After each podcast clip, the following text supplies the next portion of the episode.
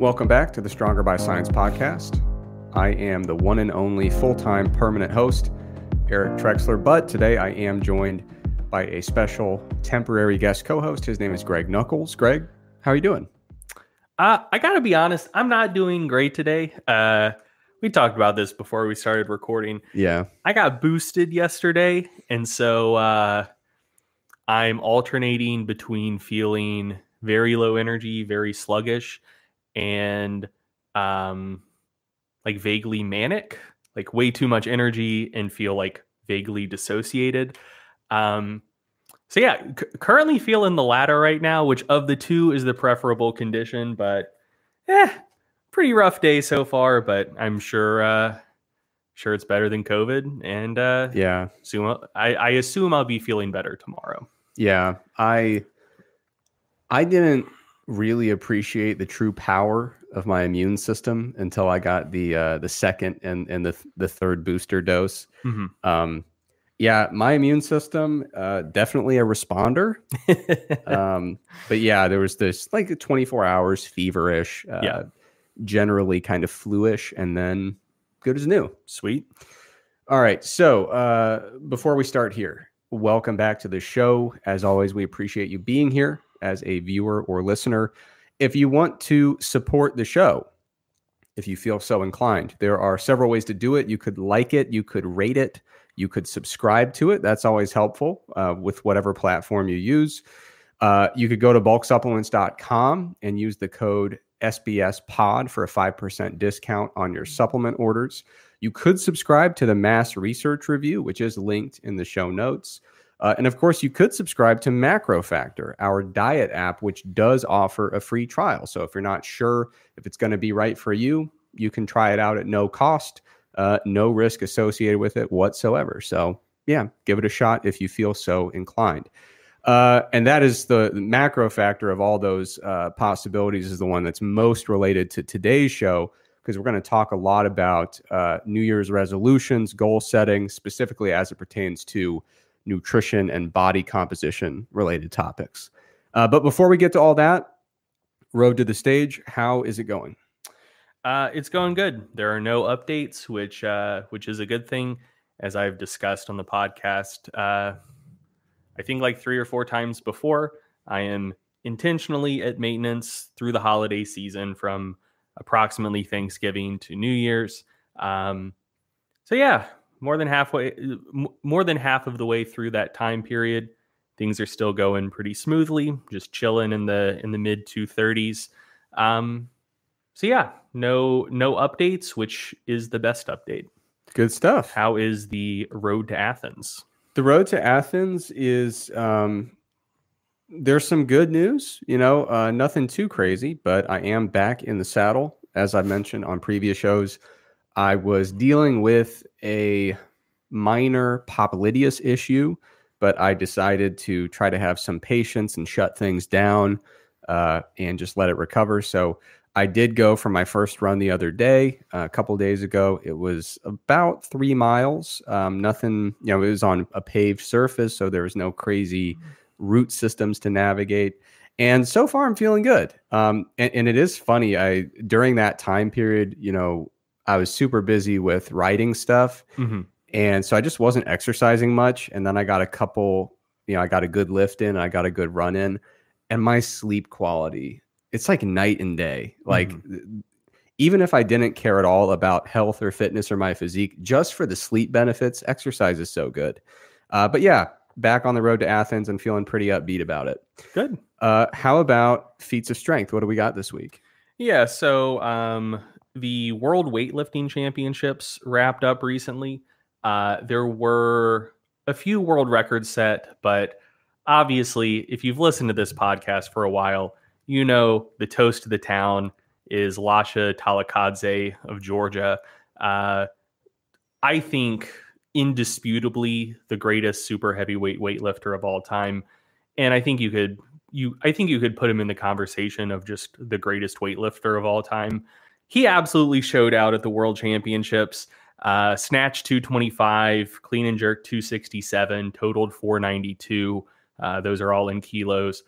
Uh, those were all world records, um, which is just kind of what you expect of him every time he steps on the platform now. Um, and he surpassed um, he surpassed a, a, pretty big milestone at this event as well. I think he'd previously clean and jerk 266 before, which uh, matched Taranchenko's Yanko's uh, clean and jerk back from 1988, I believe. Um, and so, like that had just kind of been sitting on on the record books as what appeared to be an untouchable record since 1988. Uh, couldn't do it. Um, uh, what's his name? Uh, Rezazadeh couldn't do it. I think uh, got uh, 262 and a half. Rezazadeh got uh, 263. And um, yeah, and uh, so Lasha early early in his career, like he's always been an exceptional snatcher, but his clean and jerk has kind of come on later in his career. And so uh, yeah, he he finally uh, slayed the dragon, took down 267 in competition. He's done 270 in training. Um, but so that was that was a very cool milestone that he surpassed. And just to put his 492 total in perspective, that is so far ahead of the rest of the world right now. It's ridiculous. Um, he finished 35 kilos ahead of the second place finisher in in his weight class at Worlds, which like you sometimes see that in powerlifting, which is notably not an Olympic sport. Uh, IPF is certainly more competitive now than than it has been previously. Um, but you know, you it, it's still not uncommon to see a single lifter run away with a weight class and maybe maybe like half the classes be quite competitive. Generally, with weightlifting, uh, the the medal competition is is pretty close, pretty heated. So for for someone to finish 35 kilos ahead of the rest of the field is ridiculous. And he's also opened up, uh, in the context of weightlifting, an enormous amount of space between himself and everyone else who has ever done it. So uh, I mentioned Taranchenko before, whose 266 clean and jerk was the best ever in competition. Um, at that same meet, he totaled 475, and that that had been the best total ever done in competition until Lasha broke that in 2017, I believe. And so he's taken his own total from 477 to 492 in four years. And so now, now that's uh, what 17 kilos ahead of the best that Taranchenko ever did. And Taranchenko, uh, you know, was previously the best super heavy ever. Um, so yeah, just just truly historic stuff. And we are still on the watch for a 500 pound snatch. That would be uh, 227, 227 and a half. Uh, and a 600 pound clean and jerk, which I think would be 272 and a half. Um, which I mean, based on how he's looking and just based on the rate of progress he's still making, which is the crazy part. Because, like I said, he did uh, he did 477 four years ago, and now he's at 492.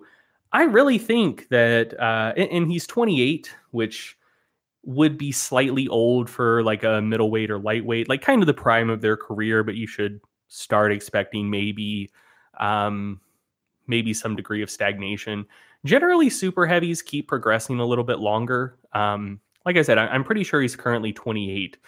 So I I really think we're going to see that that mythical 500 kilo total at some point in the next two years. Um, and yeah, I mean, as as a fan of the sport and as a fan of our big Georgian boy, I I will be so stoked to see that. Um, but yeah, just incredible performance from him at the World Championships. Yeah, and we were watching videos of his lifts. Yeah. And it does look as if there's not actually a load that he can't clean.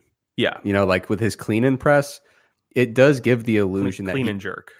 Clean and jerk. Yes. I, I apologize. I'm g- gonna get a lot of hate mail for All, that. yeah, we, we were gonna get some angry emails from all eight of the weightlifters who listen to this podcast. Yeah, but um, yeah, when you watch him clean and jerk, Mhm. it just doesn't look like there's any weight that can really slow down or influence his clean. Oh yeah, It, it's just so strong. Um, all right. So now moving on, we've got a really lengthy segment here. It's a, a research review, I suppose, um, but it's a really comprehensive segment about New Year's resolutions and goal setting. And you might be listening and say, well, I don't really have a New Year's resolution this year, so not interested. But I would encourage people to uh, to give it a shot here because it's a broader uh, evidence based perspective related to effective goal set goal setting and behavior change. And so even if you don't have a New Year's resolution, you will probably at some point have a goal or a health related behavior that you wish to change, or you might coach people or train people who have goals and uh, aspirations related to behavior change. So, this is one area of research where, you know, Greg, we kind of are in a little bubble of evidence based fitness.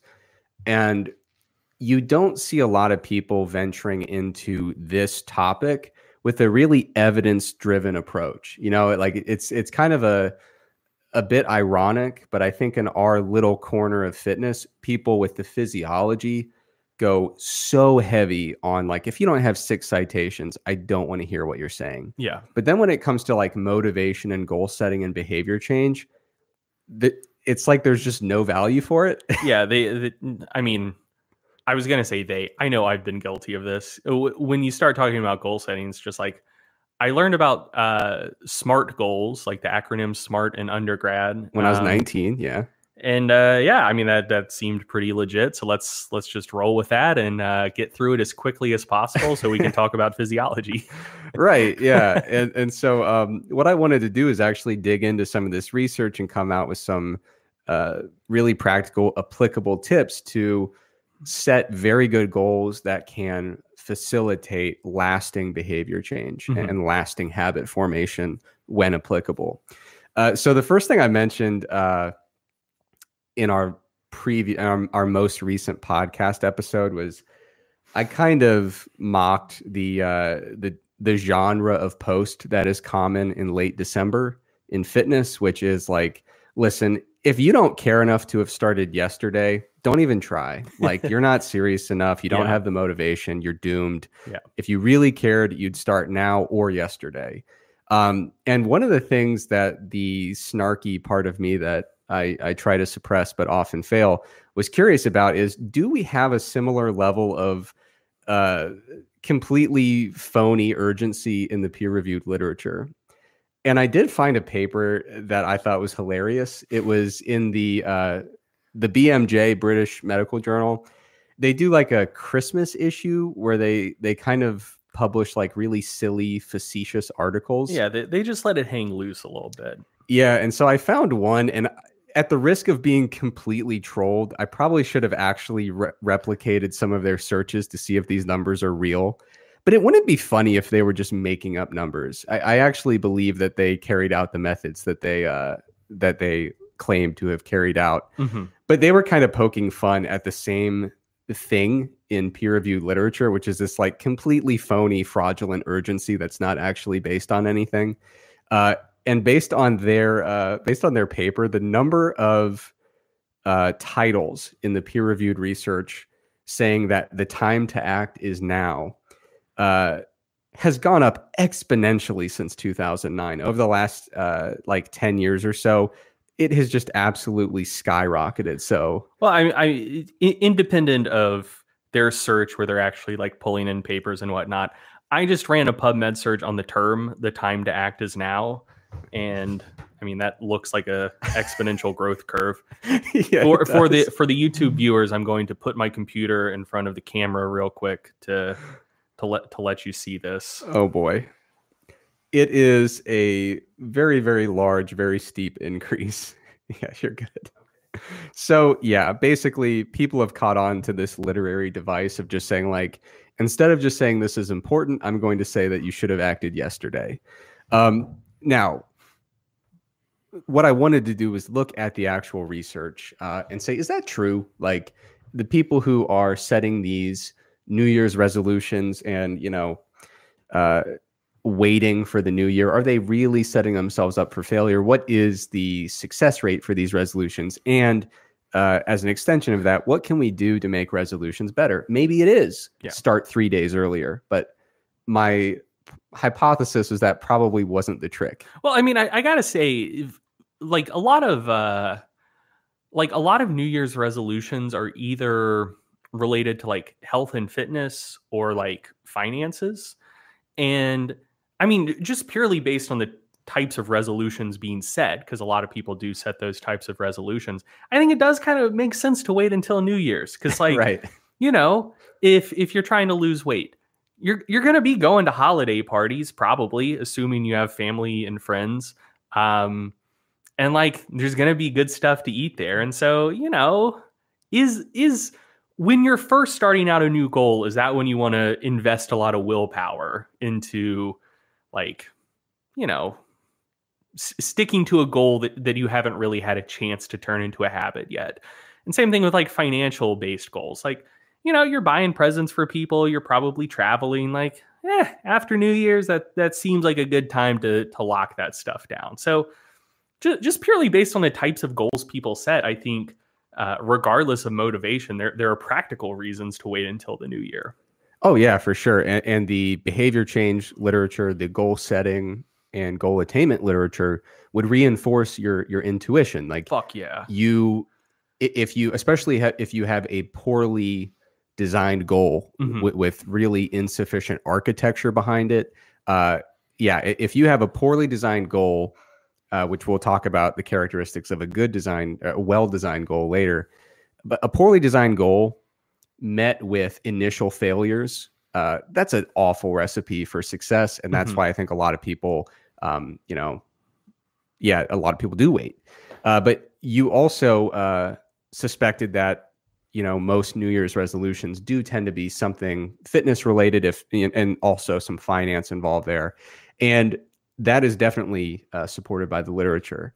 So there was a study by Oscarsson and colleagues uh, just a year or two ago and they they looked at this big group of people with uh, New Year's resolutions and the topics by popularity. The number one uh, topic by far for New Year's resolutions was physical health. Number two was weight loss. Those alone account for over half within their sample, uh, which had hundreds of people.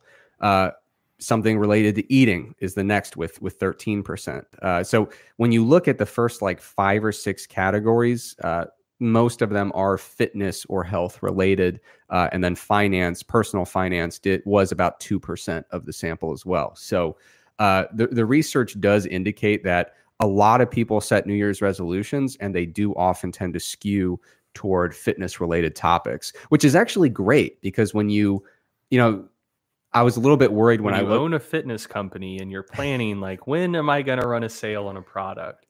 No. Oh, so you're saying for like most people. Uh, so it's good I, for us. I, I'm saying my genuine thing I was trying to say was when you are looking into behavior research, one mm-hmm. of the mm-hmm. things you have to be concerned about is generalizability. Yeah. So, okay, you had them in this experimental task and you made these inferences about behavior change, but can I actually translate that to working out, to dietary adherence? Mm-hmm. One of the really nice thing is that when people look at goal related research, they say, oh, let's find New Year's resolution people. And when they look for those people, they're all doing fitness stuff. Mm-hmm. So, in terms of generalizability, we're actually really lucky in this field because they are studying the exact resolutions that we want to be making inferences about. Yeah. So, uh, that is what I was getting at. But like I said, a lot of people make New Year's resolutions. There's a 2002 study uh, randomly called a bunch of folks at the very end of November and uh, of the 434 respondents to their phone survey, 41% indicated uh, that they that they did have a New Year's resolution in mind that would be starting within the next week or two. Um, but anyway, one of the things I wanted to look at initially was just this concept that New Year's resolutions just don't work because clearly it's not important enough for you to start now is that actually supported by evidence? The answer is, in my opinion, no. I mean, that uh, that particular perspective isn't really specific enough to truly disprove. Um, but when you look at the rates of success in studies on New Year's resolutions, they actually don't seem that bad, at least from my perspective. So there was a study in 2002. They found that six months into the year, uh, 69% of the resolutioners that they kept in contact with reported that they were still successful with their resolution at the time of contact. So basically, are you doing the stuff you wanted to do right now, six months after into the new year? Uh, and 46% of them uh, reported that they maintained uh, continuous success. So, not just that they were still doing it now, but they had been doing it continuously for the preceding six months. So, about half of people said, Yeah, I'm, I'm doing pretty good. And of course, that is self reported, but I think it's nice. Uh, like your self, uh, the way you view your success matters and is important in the mm-hmm. context of behavior change and goal attainment. So yeah. these people in their own mind were still being successful, you know, 6 months into it. There was also that study by Oscarsson that I mentioned uh, where the self-reported success rates after 12 months were around 55%. That ain't uh, bad. That's pretty good. So yeah. what you know, you could nitpick about you know what you consider to be true success and whether or not their objective success matches their subjective experience. But without question about half of these people six 12 months into it feel like yeah i, I am doing some nice things to to support my success in this endeavor.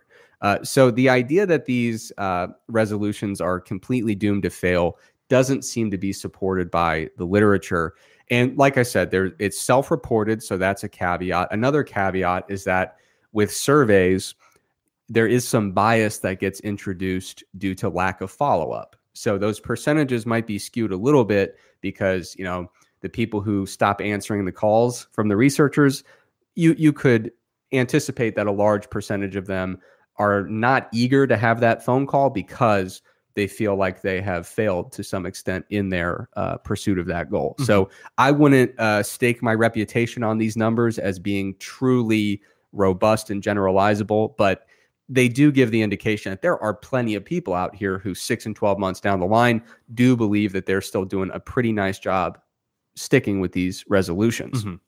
Now, I don't, I mean, I want to be as objective as possible and stick to the evidence. And there is a tiny bit of merit to that argument that it's bad to wait and you should have started now. Um, so when we talk about a New Year's resolution, we're talking about a goal that embraces something called an, a temporal landmark. And a temporal landmark is basically just a distinct event that stands out relative to our kind of day to day life. Um, and what it does is it kind of marks a some kind of marker on our calendar that distinguishes after from before. Yeah. So a, a very basic temporal landmark is just on Monday, I'm going to tighten things up, you know, to the start of a new week, yeah. start of a new month. And then, of course, start of a new year is a really common thing uh, in terms of temporal landmarks for goal setting.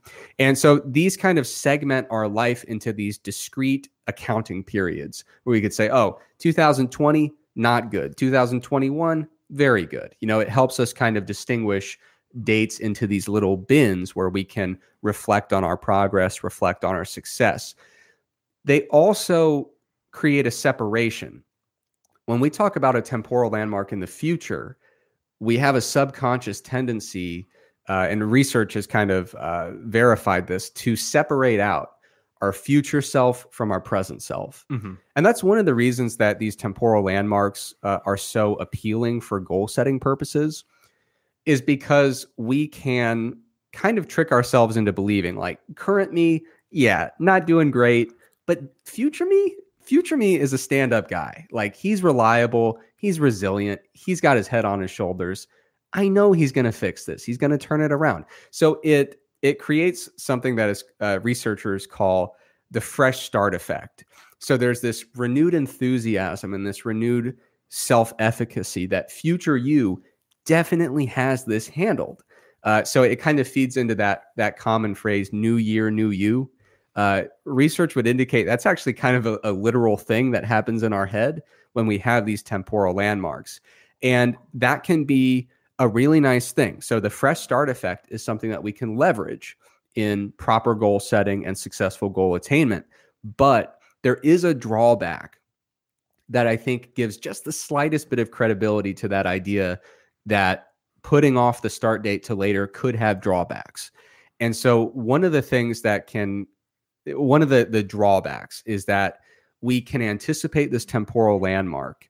Uh, and there's a study by Koo et al. that that looked into this, but we anticipate this future landmark and we separate future self from current self.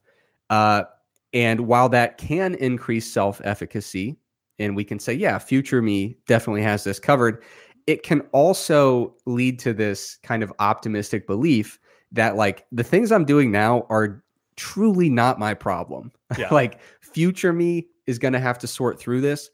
That's up to them. I'm sure they can handle it.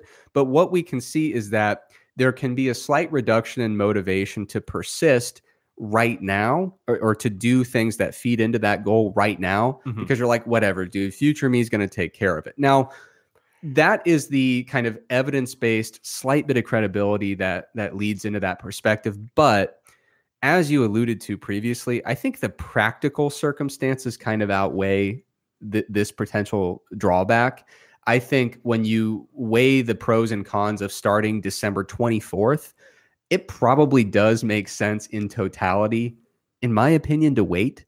Uh, or at least not to force the issue. Yeah. Because the last thing you want to do is start out with some big failures and, and some big, uh, you know, glaring instances in which you really fell short of what you're intending to do with your goals. So um, there, we do want to be mindful of this idea of kind of shifting responsibility to a future self. We don't want to be sabotaging our future self because we are letting go of that responsibility. But for practical reasons, uh, I, I do think that sometimes it makes sense to leverage temporal landmarks and to capitalize on the renewed enthusiasm and to capitalize on that fresh start effect.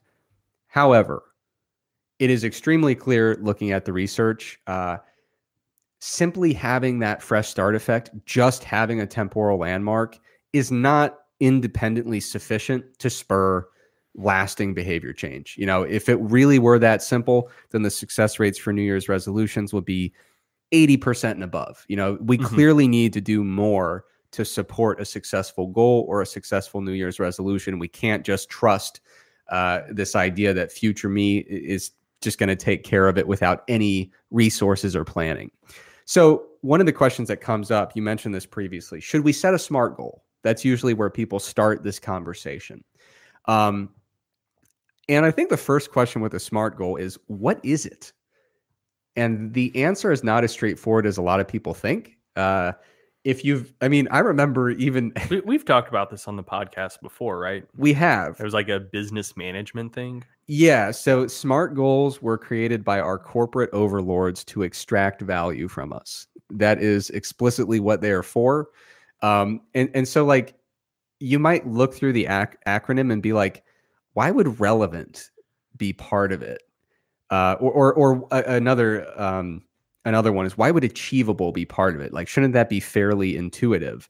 Um, and, and so achievable, I believe at the first use was actually just assignable Mm-hmm. So it was for like managers to say, like, okay, can this actually be assigned to someone on my team that I manage? Yeah. And relevant, I be- I'm not certain about this, but I believe its first use might have actually been resourced. Mm-hmm. Like, are you providing the resources to your team to make this happen? But anyway, if you've ever looked at the smart acronyms floating around in the fitness space and been like, man, that seems forced. Well, yeah, I mean the the one that I've seen most often in the fitness space, the A and the R are attainable and realistic. Yeah. It's like, brother, that's the same thing. right. Like, so, someone's done something to this acronym, kind of trying to squeeze that square peg into a round hole. Yeah. So if it feels forced, it absolutely is. it's adapted from management stuff uh, and kind of been repurposed mm-hmm. in in the context of health behavior. It's not to say that there's nothing beneficial that can be drawn from some of these concepts, but uh, there was a study, the one by Oscarsson that I mentioned, which actually seemed to hint at the idea that SMART goals weren't particularly conducive to sustained health behavior success mm-hmm. when it mm-hmm. comes to goals. Um, you, you, could make a very uh, defensible interpretation of that study to suggest to suggest that adding a smart goal to the mix, uh, explicitly using that criteria for goal setting, actually was a little bit more counterproductive than productive. Uh, and it's very possible that that's because smart goals uh, they seem to focus in many cases a lot more on uh, outcome rather than than process, mm-hmm. and they seem to be more discrete rather than continuous in nature. Uh, so I, I, think that SMART goals, uh, just leaning on that acronym, is not going to get it done. Yeah. So looking through the evidence, um, there are quite a few things we can do to support our success. And the first thing that I came across um, th- that that I think is a really solid strategy is establishing a goal hierarchy. Okay, so it's not just setting a single smart goal and saying yes that's perfect. Maybe even a pyramid if you will. Uh, the lawyers say we can't use that term. okay, fair uh, enough. i'm sick of getting letters from eric helms. Uh, his threats are empty but still. Uh, but establishing a goal hierarchy what we're talking about here is having superordinate goals intermediate goals and subordinate goals that all kind of work together. So the subordinate goals support the intermediate goals, which all support the superordinate goal. So the superordinate goal is at the top of the hierarchy. And it is honestly the type of goal that people would tell you not to set because it is so vague. So, like a superordinate goal might be I want to improve my physical health or mm-hmm. improve my health overall. And so, a lot of times, the conventional wisdom would be like, dude, that's so vague as to be useless as yeah. a goal. But what it does is, you know, these superordinate goals are more like values. You know, yeah. they are identity based and they form a really nice um, foundation. They kind of anchor us and, and they provide the why to why we're pursuing a goal. So uh, if you have a bunch of these hyper specific, really uh, tiny goals, and there's no organizing structure about why they matter collectively, when we start to lose a little bit of motivation or lose a little bit of self efficacy, we don't have that foundation to lean on to remind us why we ought to be sticking with these things.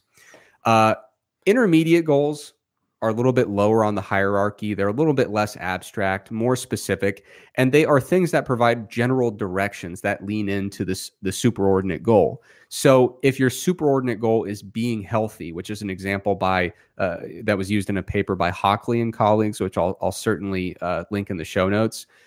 If the superordinate goal is to be healthy, you might have intermediate goals like be in good physical shape, get enough sleep, avoid stress, eat a healthy diet these are a little bit less vague uh, and they give us clear routes to accomplish the superordinate goal. And then the subordinate goals are at the lowest level of the hierarchy, but it, it doesn't mean they're the least important. In fact, these are the goals that we really interact with on a day to day basis and really form the foundation of the actual implementation of this behavior change. So these are the things where something similar to a SMART goal would actually make sense. You want to give yourself uh, an idea of exactly what you're going to do and exactly how and when you're going to do it in order to achieve those intermediate goals. So if your intermediate goal is to exercise more, a subordinate goal might be uh, a specific plan to do 45 minutes of resistance training before work on Mondays, Wednesdays, and Fridays at the gym that is near your office, mm-hmm. right? So now we're getting into more of the conventional concept of what a good goal looks like. Um, so normally the advice with goal setting is to keep your goals small and manageable and restricted to a, a really specific action. And that's partially good advice. It's great advice for a subordinate goal. But if you just have a bunch of miscellaneous subordinate goals and there's really no hierarchy that gives them architecture and ties them together, um, those subordinate goals uh, can be really hard to stick with. Um, and what, what's really important about these superordinate goals, like I said, they they give us a foundation that really promotes success. So they're they're identity based, which means that they they enhance the meaning of all the goals that come lower on the hierarchy mm-hmm. and, and and they really heighten the importance of what we're trying to do right so when we start to set these subordinate goals, they seem a little bit arbitrary because they're so specific. But when you have a good superordinate goal in mind and your motivation starts to wane a little bit because they're identity based, it really makes you wrestle with the question is the type of person I'm trying to become the type of person who falls short of these little things that previously seemed really uh, miscellaneous and kind of scattered and not not really cohesively feeding into a bigger picture. Yeah. You know, so yeah. it really helps to strengthen our guidance and enhance the meaning of some of these goals. Uh, and it increases uh, our ability to be flexible. You know, we might find that some of our subordinate goals aren't really serving the purpose we hope that they would. Mm-hmm. And we can make adjustments to those subordinate goals while maintaining the same general direction. And so that doesn't feel like a failure. It doesn't feel like, ah, I've abandoned my goals because I'm not good enough to do them. Mm-hmm. It's okay, this subordinate goal uh, within this entire mix of this hierarchy simply wasn't the most effective way to feed into the higher levels of the hierarchy. Yeah. So it, it's a planned adjustment. Uh, it's being adaptable and flexible. It's not simply succeeding or failing. Uh, so having this hierarchy is really helpful for those purposes. And like I said, I, am linking the the full text by Höchli and colleagues. Uh, it goes into a lot of detail about the multifaceted benefits of superordinate goals, which I think are way too frequently discounted and undervalued. Mm-hmm. Uh, but another nice thing about having this hierarchy is it introduces two concepts. One is equifinality, and the other is multifinality. So equifinality means can, that can can I just add something real quick? Yes. So I think that I think that one of the benefits of um, what what Höchli is referring to as superordinate goals is I think that um, it, it seems like they largely relate to concepts or ideas like self concept, mm-hmm. and I think that if you can leverage that, it helps you k- kind of like um, leverage cognitive dissonance to your own benefit because mm-hmm. like for example if you're um like if if a fundamental part of your self concept is like you know like i'm a lifter i'm someone who takes training seriously blah blah blah um one of the one of like the bits of internal conflict that you can find people online working out publicly is like you know like i'm the type of person who works out and like there's this thing coming up which you know most of the world would view as like an unalloyed good but it is causing me a sense of stress. For example um you know i'm getting married and i'm going on my honeymoon for two weeks and like the place we're going like the hotel doesn't have a gym so like what am i gonna do? Um and like i'm not saying that that's a particularly good thing but uh I, I think kind of the idea underpinning that is like, you know, this is such a core piece of who I am that being unable to do it um, kind of causes some degree of cognitive dissonance. Like, how can I be the type of person who works out as like a core part of who I am and then like not be able to do it for a semi extended period of time? And then you, you can see um, like lifters dealing with a significant injury, kind of like processing the same thing. And so, you know, I, I, I don't know that that's always necessarily a good thing, but like it, it's a wellspring of internal motivation to keep doing this thing because like not doing it feels like a pretty big a pretty big conflict with who you are, like your entire concept of yourself. Um, and so you know, if you if you view yourself as a a not exercising type individual and you want to start exercising, then you know, if if there's a week or two where you don't exercise at all, there's going to be kind of less mental friction there because it's not really conflicting with how you view yourself. But in in pursuit of a superordinate goal, if you can like over time change your self concept, then it becomes both easier to do the things that you're wanting to do.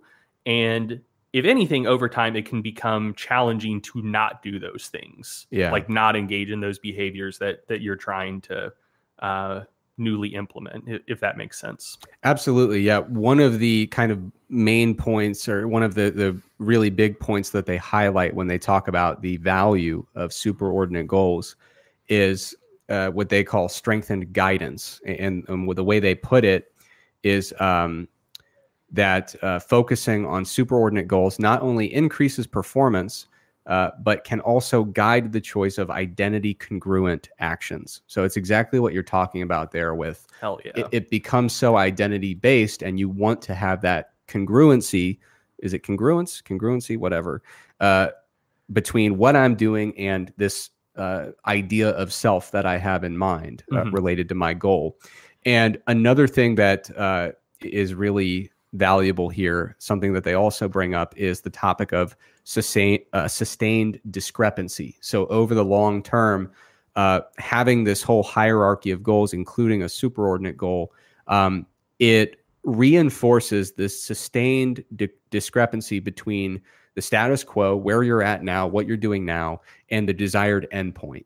So it's always there to have this kind of motivating driving force of this is the aspiration in a, in the big picture and there is still a bit of a discrepancy between where I am now and where I want to be and that can be something that fuels motivation and enthusiasm without feeling like failure you know mm-hmm. it, it's this kind of aspirational look at a big picture goal so absolutely you are right on the money and where where I left off here was the, the two last points of having this hierarchy you know the, the really big upsides here equifinality and multifinality. So, equifinality means that a goal can be supported by multiple distinct goals that are lower on the hierarchy.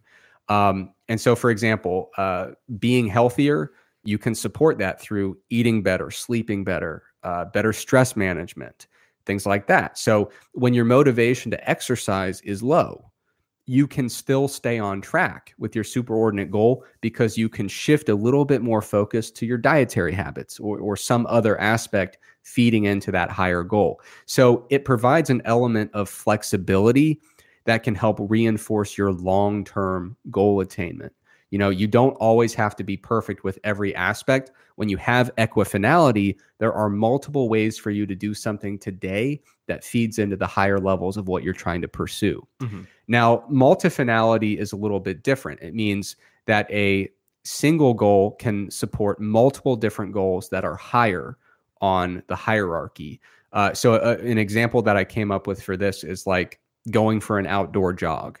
Um, you know, so of course that would support perhaps an intermediate goal of getting more physical activity, but it could also favorably impact your sleep habits, which we, we talked about earlier. Um, and maybe it, if you're doing this jog in the morning, it forces you to have a consistent wake up time. So it, it's it's you know reinforcing good wake and sleep patterns while also giving you better sleep quality through exercise. So that outdoor jog is not just more physical activity it relates to you know getting better sleep which feeds into health it can also relate to we've talked about this on the show before but going from really sedentary to fairly active can recouple your satiety signals so that your appetite is better regulated relative to your energy expenditure mm-hmm. so that jog is actually influencing several intermediate goals that still feed into the superordinate goal so you can see that there's tremendous value in this flexibility because even if you're at a point where you say, honestly, dude, I don't really give a shit about cardiovascular fitness today. I'm kind of over it. You might feel tempted to skip that run that is kind of built into your your subordinate goal.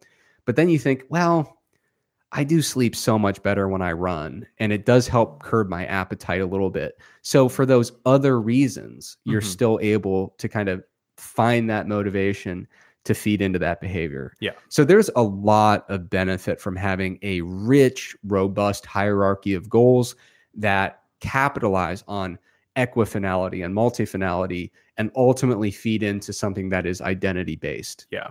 And, and I think um like just just kind of stewing on this a little bit while you were talking, something that occurs to me as well is that I think having, I think setting a superordinate goal necessarily requires a bit of additional reflection mm-hmm. um, because like it, it's ultimately about like like what do I want to be? Who am I trying to become?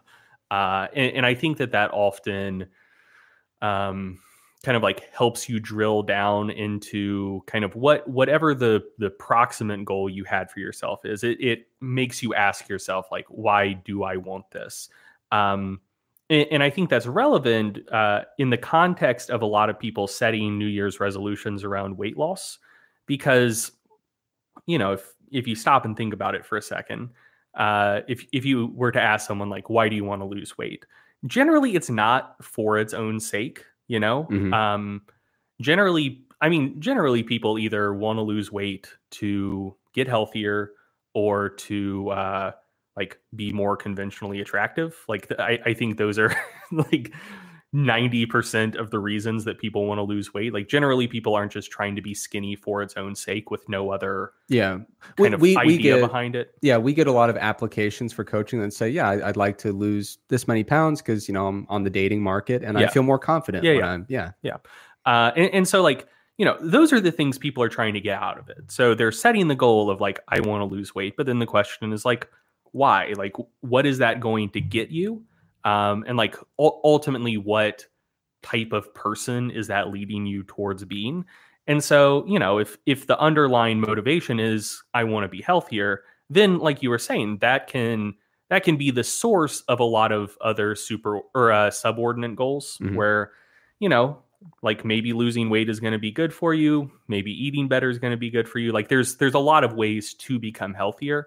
Um and I mean, you know, a lot of people struggle with weight loss and if there's six subordinate goals you set for yourself and maybe weight loss is still a challenge but you make meaningful progress on four of the six like ultimately you are getting closer like you're making progress towards the actual thing you care about that was motivating the weight loss in the first place.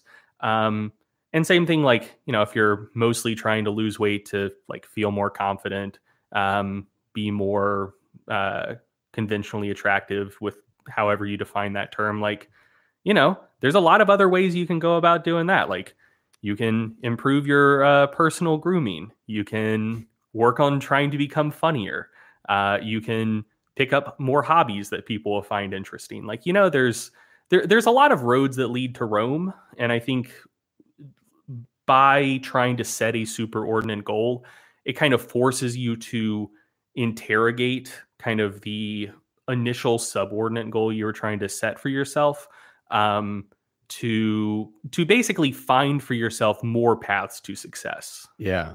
yeah. Know, I'm glad that you brought up uh, weight loss as the example because um, it, it, it's the perfect example of when failing to have a rich goal hierarchy sets you up for failure. Um, because you know, you think of weight loss, generally speaking, as you were alluding to, that's somewhere in the intermediate to subordinate range of goals, um, and, and usually intermediate. Uh, you know, usually there are tasks you do to facilitate weight yeah. loss, which feeds into a superordinate goal, ideally. Mhm. But if all you do is focus on an intermediate goal, I mean, that's clearly not a good strategy, right? Because you're not setting up enough. Uh, you're not setting up enough specific subordinate goals to actually feed into it, and you don't have the actual anchor of the superordinate goal to reinforce why we're even doing this in the first place. Mhm. So this it's just this singular intermediate goal floating out here with no foundation, with no support. And yeah, it, it's not a good strategy. And what you're getting at there, uh, this idea of the superordinate goal challenging us to wrestle with this and figure out what are the paths to the goal that actually matters to me Mhm. that hits on a topic uh, that I actually had later in the outline, which is the topic of mental contrasting. And so, with mental contrasting, what you do is you envision a desired future, uh, which generally entails you successfully achieving your goal. And then you contrast it with the present reality. And when you do that, it encourages you to wrestle with that contrast, the differences between this idealized future and the present reality. And that can spur action and, you know, introduce a higher level of enthusiasm. But it also causes you to uh, and, and there is research indicating that it increases expectations of success which feeds into self-efficacy which is very very positive but it causes you to identify specific obstacles. Mhm. and that really is the key to setting up one of these these hierarchies is you need to identify those specific obstacles and your intermediate and subordinate goals should be targeting those specific obstacles. So absolutely having a superordinate goal pushes up kind of nudges us toward uh, this mental contrasting which helps us fill in this hierarchy. But without question the, the process of goal setting needs to be extremely reflective and extremely well thought out and so like you said it, it can't be as simple as just weight loss it's got to be weight loss for what and why and also how Mhm. and when you put it in that framework, uh, good luck writing a smart goal that that covers all that, right? It, it's Yeah. just it's it's not an intuitive way to make it work. Uh, the last thing I want to mention here, though, if I could uh, take a slight detour on the road to enlightenment, uh, revive the segment. One of the concepts that comes up a lot in uh, you know Buddhist teachings is recognizing that you do have the resources that you require to, to become what you wish to become. So when we talk about this future self and current self, this idealized self and the present self, I don't want people to internalize that as the current me isn't good enough. You know, so that, that's something that is intuitively a road we can go down. And I don't think that that's a particularly constructive road uh, for self efficacy and long term success. So it, when we talk about these future self, current self things and the difference between them, I just want to reinforce it. it. It doesn't mean that you're currently not good enough. What it means is that you have the capability within you. It just needs to be accessed, it just needs to be tapped into. And that's what goal setting is about. So if you're setting these things up and you're continuously kind of psychologically reinforcing the idea that current you is not good enough, first of all, that sucks. That's bad vibes. But second of all, that's actually deleterious to the process of su- successful goal attainment. Mhm. So I'm being a little careless with the the verbiage and the terminology there and kind of reflecting some of these individual papers, but it's really important to get out of that trap of reinforcing the idea that you are not good enough and not capable. You know, it's there. It's just about doing proper goal design that, so that you can set yourself up for success so you Mhm. can really access that potential. Now, I do want to briefly talk about I've been going on for a while here. I do want to briefly talk about a few other miscellaneous characteristics of effective goals. So I think by far the most important thing to to really sink your teeth into is the idea of a robust goal hierarchy with equifinality and multifinality. But there are a number of subtopics that are really important. So the first one I want to talk about is approach versus avoidance. Uh, very, very important.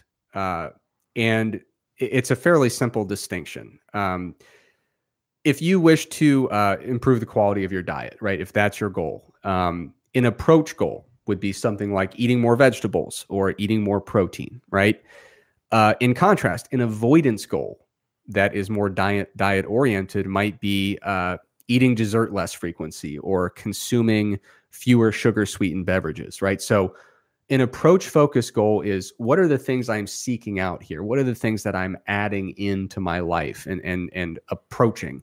Avoidance is what is the stuff I'm going to cut out of my life, the things that I like, but are, I'm going to force myself to avoid. Mhm. And there's absolutely evidence indicating that approach focused goals they inherently frame these changes in a more positive light which is a good thing and they have been associated with more positive emotions more positive thoughts better self-evaluations and greater overall psychological well-being Well, I, mean, I that makes sense because with uh with avoidance oriented goals, you know, you're you're trying to not do something you're currently doing, and generally you're only currently doing something either because you like to do it or it's just like the convenient thing to do. it's an ingrained habit or Yeah, something yeah. like that So, um, like a approach oriented goal could be easy, could be hard. You never know. But like an avoidance oriented goal, I think is almost necessarily an uphill battle yep because you're you're either telling yourself I'm not going to do this thing that I like to do, or um, like I'm I'm going to try to give up doing this thing that e- even if I don't particularly like it, it's very habitual, it's very ingrained. So like yeah, you're you're necessarily attempting to fight against the current. Whereas Yeah. with with approach oriented goals, you know, especially if you're the type of person who likes novelty, likes likes doing new things, it it may just be easy and fun to do. Or, Yeah. you know, it, it could be challenging, but there's you know, there's a spectrum there. Whereas I feel like the vast majority of approach oriented goals are going to be challenging and fairly unpleasant.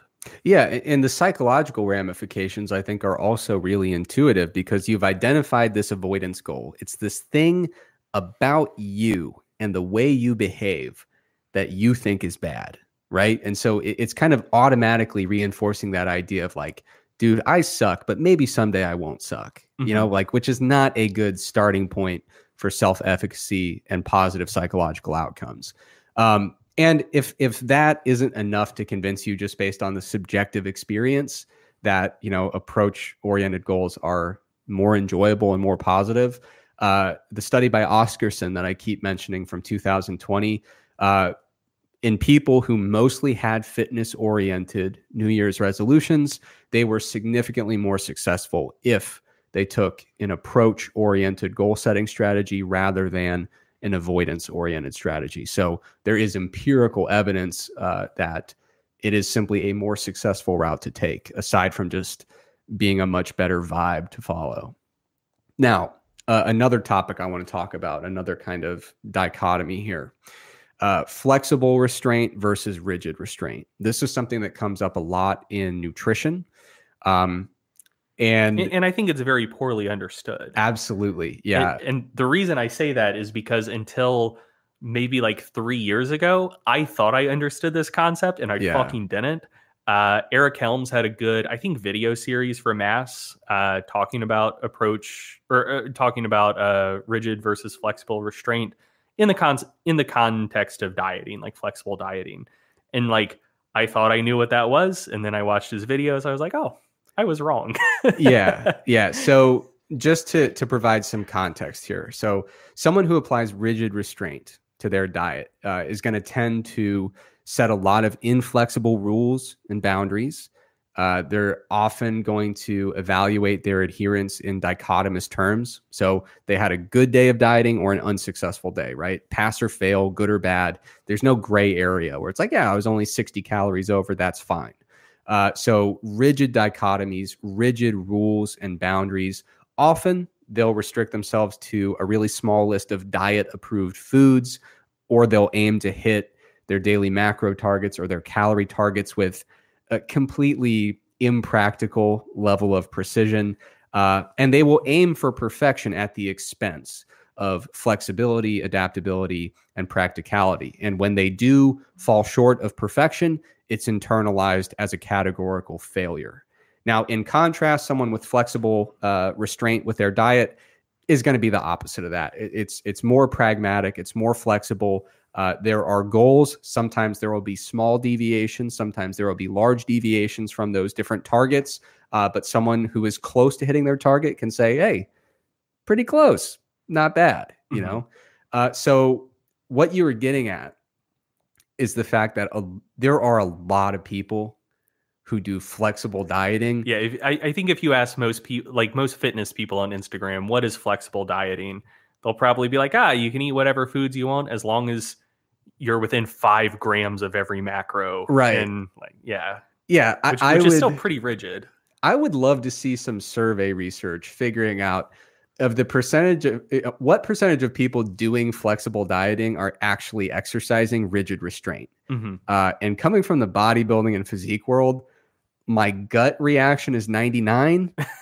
but of course, I understand it's a skewed perspective, Yeah, right? Yeah. But but there are so many people who are like, dude, flexible dieting is great. It gave me a new lease on life. And it's like, yeah, but your goal for fat intake is 65. And if you have 67, it you you view that as like a categorical failure. hmm I'm not sure that's flexible. Well, I mean, I, I guess it's a, I guess it's a matter of degree, right? Yeah. Like, you know, you, you can't just strictly categorize things as flexible or rigid. Like, Yeah. a, a lot of people who are doing really a quite rigid form of what they call flexible dieting, it very well could be a dietary approach that is that give that does give them far more uh, flexibility than whatever they were doing previously. Yeah. But in the grand scheme of things, it's it's still fairly rigid. Right. Yeah. Yeah. It's definitely a spectrum, and you can go from extremely rigid to pretty rigid, and that could be a huge impact on quality of life Mhm. and, and the practicality and the pragmatic value of what you're doing nutritionally. That's definitely a good point. Um, but now that we've kind of set up these terms, you will be very unsurprised to learn that that research has shown that uh, rigid restraint with dieting tends to be associated with disordered eating symptoms, uh, body image concerns, poorer well being, and just a wide range of negative psychological outcomes. Um, and it's not just, it hasn't only been studied in the context of nutrition. I actually came across a study looking at uh, smoking cessation. And what they found was that trying to implement flexible restraint to just lower the amount of smoking, like the number of cigarettes that people were smoking in different experimental contexts, the flexible restraint uh, approaches were actually more successful than the rigid restraint approaches when it came to just getting people to smoke less uh, within different contexts. So, uh, definitely, whenever possible, flexible restraint is going to be uh, really advisable. Uh, now, there are going to be some, I, I should acknowledge, there are going to be some habits and behaviors that are really, really deleterious that you might say, honestly, doing this one time a week is truly one too many. Like, Yeah. like there are going to be contexts where that is the case. Um, but for most contexts, you, you can find a way to work flexible restraint rather than rigid. Uh, another one here uh, process versus outcome. Uh, there was uh, a paper by Kaftan and Freund. No way I'm pronouncing that correctly, but that's fine. um, but the, the paper was called "The Way Is the Goal: The Role of Go Foc- Goal Focus for Successful Goal Pursuit and Subjective Well-Being." Um, the thing I liked about this is they actually the title is kind of a play on words. The way is the goal. Um, it's extremely similar to a literary uh, device that I've seen used by uh, Thich Nhat Hanh, who's a, a really well known uh, Buddhist teacher. Um, and he always talks about like, uh, there is no way to happiness. Happiness is the way, which is focus on the process of being happy now. Don't focus on what's going to lead you to happy outcomes, some arbitrary future date. Yeah. Uh, and that's exactly what they were getting at. I, I think that's also God. Any any like history of philosophy people listening are about to be very mad. But that was something that either Plato or Aristotle said as well. I think it was Plato, and it seems like more of a, a Plato thing. Yeah. Um, that like ultimately like like happiness is the chief good. It's the chief goal because like ultimately, if you examine any goal, um, and, and ask like, well, why do you want that? And then they give an answer. Well, why do you want that? Then they give an answer. Uh, like ultimately, it's just like because I I think if I do this, I'll be happier. And, and then you ask like, well, why do you want to be happier?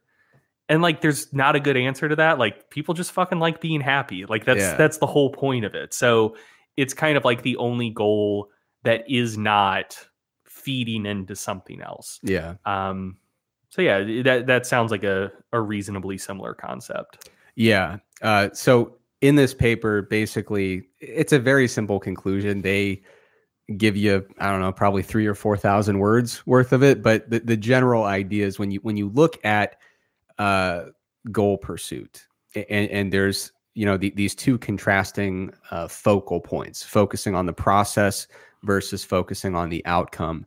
Uh, the empirical research supports the idea that focusing more on the process, um, it's more adaptive. Uh, it, it sets up a higher level of success. It does feed into greater rates of goal attainment, you know, more successful goal attainment. And it also leads to uh, a more positive subjective experience. When people focus more on the process than the goal, They enjoy the goal striving process to a higher degree. And they also, as a nice added bonus, happen to, to be a little bit more successful in actually achieving some of those endpoints that are important to them. Mm-hmm. So, whenever possible, uh, it certainly seems that adopting a more process focused approach to goal uh, achievement or goal pursuit uh, seems to be the better option. So focusing on what can I do today? What can I do now? What are the aspects of this process that I can engage with day to day? Um, because, you know, something that comes up is the fact that we typically spend, well, we almost always spend way longer pursuing our goals than experiencing the attainment of our goals. That was a, a, thing that they highlighted in the paper. And it reminds me of something that my football coach used to say. All great wisdom comes from a high school football coach. We can agree. There's, you know, Plato and Aristotle and your high school defensive ends coach. Yeah. But uh, anyway, he said, you know, people were being dragging our feet around practice. Oh, this sucks. And he was like, listen, you better start liking practice because we have 10 games and we have like a thousand practices. So, like, mm-hmm. this sport is way more practicing than it is playing the games. Yeah. And it's the same kind of idea with with goal pursuit. It's like you better get to liking the active pursuit of your goal because you're going to spend a lot more time on that than the one day where you finally check off the box and say, yes, goal has been attained. Yes. Uh, so it's a similar concept of focusing on the process more so than the outcome. And ironically, when you do that, you're probably more likely to actually reach that outcome eventually. Yeah. Now, the next one mastery versus performance. Um, with a mastery goal, you could also call it a learning goal. What you're trying to do is uh, learn new skills, uh, attain new abilities. You're trying to master a new thing.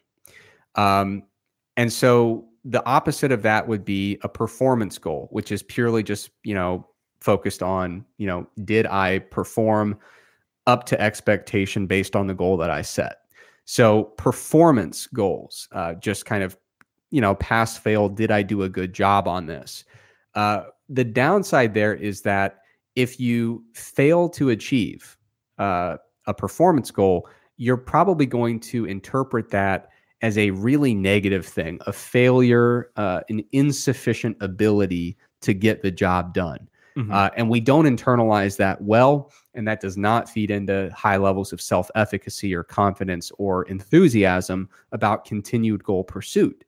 Now, when we have a goal that focuses on mastery, it's in many cases is going to be something like learning a new skill. Mm-hmm.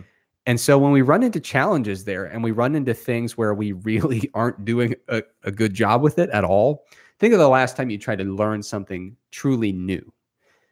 You don't internalize that as like, oh man, I'm just a worthless person. What you say is, damn, this is hard. I knew it was going to be hard. Maybe I need to reassess the way I'm approaching it. Maybe I need to try some new strategies to master this task. Mm-hmm. When you can find a way to make your goals focused on mastery rather than performance, it's not always going to be feasible to do that depending on your goal, but it builds in a level of flexibility. It, it builds in uh, problem solving, active engagement with getting through the challenges because the ch- the challenges are expected to be part of it, right? Yeah. So it, it, can be a really positive thing that increases your self efficacy when you're pushing yourself to do new things. You will run into friction and challenges, but you can push through those and be adaptable and be creative. And it's even more fulfilling in many cases when you're able to learn a new thing and look back and say, May, I'm maybe I'm only 40% of my way to the real endpoint that I had in mind mm-hmm. with, with some of my higher level goals. But look at this progress, dude. Yeah. Like I used to be so bad at cooking and look at how many new dishes I can cook. Mm-hmm. And so like, you know, a good a good um example with mastery like a performance goal might be lose 10 pounds. And yeah. then you you wake up one day and weight is about 2 pounds higher than you expect and you're like, dude, this sucks. I failed, right? But with mastery, you could say, I want to get better at cooking. I want to learn how to track my nutrition more effectively. Uh, I want to learn a new type of physical activity so that I can promote energy expenditure. You know, like uh, this upcoming year, I'm I'm going to get into paddle boarding, which I'm mm-hmm. really excited about. That is going to increase my cardio respiratory fitness, but it's also just going to be a fun new thing to to work on, you Yeah. know.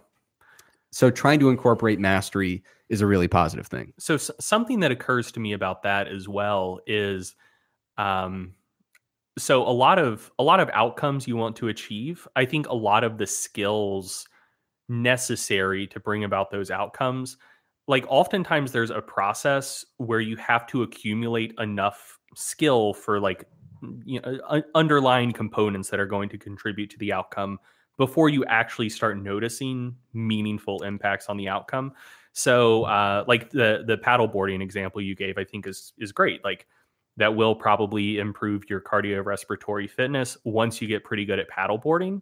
But like when you suck at paddleboarding, you probably aren't going to be able to put enough exertion into it to stress your cardiorespiratory system enough for there to be any meaningful aerobic adaptation. So, like Yeah. you need to ma- like you need to a- attain a high enough mastery of paddleboarding before it can actually contribute to those other outcomes you're interested in. What what I was thinking about while, while you were talking is um so my my love of playing basketball is is not a secret on this podcast. Um so I hit I hit my growth spurt extremely young. Like I I essentially haven't grown since 6th grade. And so between 8th and ninth grade I had to transition from center to uh, shooting guard, point guard, because you know I used to be the tallest guy, and then I very much was not anymore. Um, yeah, so that, that drop step on the block was not quite as valuable as it used to be. correct. So like I was a poor dribbler and I was a poor shooter, and you know uh, I, you know, when you go from being very bad at dribbling to like kind of bad at dribbling, guess what? You're still a shitty point guard. Like that, Yeah. that does not improve your point guard play to any meaningful degree. Yeah. But like, you know, I could tell that I was getting better. And then eventually I reached the point that I did have a good enough handle to be effective on the court. And like same thing with shooting. Like if if you go from being a very bad mid-range to outside shooter to a sort of bad mid-range to outside shooter, that adds virtually no value to your team because more often than not, unless a possession completely breaks down, there's probably a better shot on the court and you shouldn't be taking you know one of those shots you're not good at. But then you eventually do get good enough that taking that shot is valuable for your team. So yeah. you know there there's a process where like oftentimes you do have to accumulate enough underlying skill for it to actually be useful for the outcome that you're interested in. So Yeah. if, if you go into it just focused on the outcome, there's there's going to be a very long period of frustration where it seems like you're not making any progress towards your goal because your goal is the outcome. yeah. But if if you're more focused on the process and accumulating that skill, even before you start seeing like a noticeable change in sort of the outcome you're interested in, you are uh, staying engaged in the process because you're you're seeing improvements that you care about along the way. Yeah, and, and there's considerable overlap when we talk about these different aspects of a good goal. Um, you know, so like you said, mastery does kind of force you to be a little bit more process oriented rather than outcome oriented, especially in the short in the short term. Um, and, what's really nice about these mastery goals is you probably want to complement them with things that you're already quite good at. When you have when you look at your entire list of subordinate goals, uh, you want to have some things that are still moving the needle related to the outcome because like you said there could be some lag time there. But what's really nice is with these mastery goals you stay engaged on the process on the process almost by definition you know they kind of force you to. And then you achieve them you know? And what's really nice is when you master a new skill it has a huge boost for your self-efficacy related to your goal uh, you are now seeing yourself as a person who achieves things Mhm. uh, and you have a new relevant skill. So you're more equipped than ever to make big strides towards some of the higher level goals. So there are a lot of benefits of incorporating some mastery focused goals for sure. Now, one thing you've mentioned previously is the idea of goal difficulty. And I'm not going to get super into the details here, but I am going to link a study by Sharif and Shu that looks into a concept that I think is really valuable. What they were looking at is, you know, there, there's plenty of research before their work about how hard should a goal be. And it's fairly straightforward. If it's too easy, it's boring. If it's too hard, it's demotivating and discouraging. You need to find a sweet spot. It has to be something that's hard enough to kind of get your juices flowing, uh, but easy enough that you can make some degree of satisfactory progress to uh, to continue fueling the effort. What they uh, looked into, what what they uh, really came away with from their study, was this idea of something called slack with a cost. Uh, another phrase they use is the emergency reserve. And what they did is they they had this task. Uh, the details aren't critically important, but basically there was an easy goal, there was a hard goal, the easy goal was, hey, do this thing five days a week. The hard goal was, hey, do this thing seven days a week. There was another goal that was like, hey, do it five days a week. That's your goal. And that's what you get rewarded for in terms of success and failure. But go ahead and try to do it all seven days anyway. So there wasn't really a lot of additional benefit from those extra two days. It was just like, you're on the hook for five days a week, but just do the seven anyway. Now, the final group had slack with a cost. What that meant was their official goal was do it all seven days, the hard goal. But we will excuse two of them if necessary. So, like, we will give you some wiggle room here that is built into your understanding of the expectations. There was a little cost associated with it. If they used those reserve days, it reduced their financial compensation, but not to a large degree. The real payout was did you achieve your goal, which was essentially for them five, but it was framed differently. It was seven with two kind of gimmies, like two mulligans. What they found was that that slack with a cost was uh, not not only the most enjoyable. Uh, like they asked, like, "Hey, if you had to do this again, which of these would you prefer?" They're like, "Yeah, give me the slack with a cost one." But also, it led to the highest rates of success in terms of actually achieving the goal. So there's some value to having this emergency reserve and one of the uh, examples I saw was, for example, they related it to nutrition.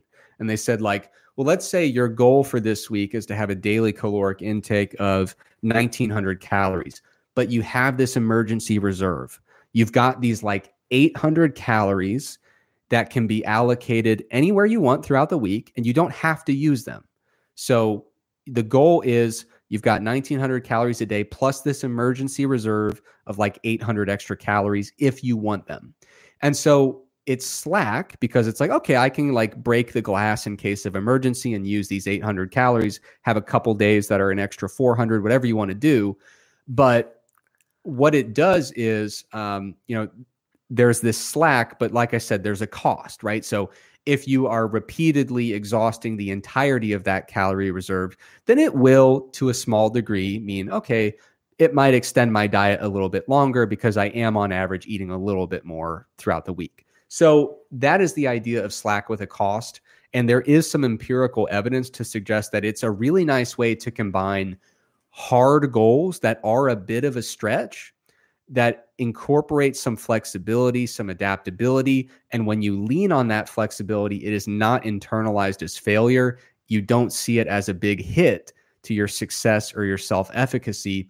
And it kind of relates to something we talked about. Uh, we did a show about uh, diet breaks and refeeds, and we talked about a study where there were planned hedonic deviations that really took the same form. They basically had one day a week where it's like, hey, if you want to eat up to like this many calories, just go for it. It's fine.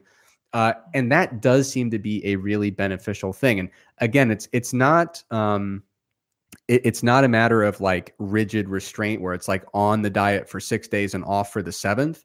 It's about building in flexibility to the day to day targets. Um, so when possible, slack with a cost is a really nice way to.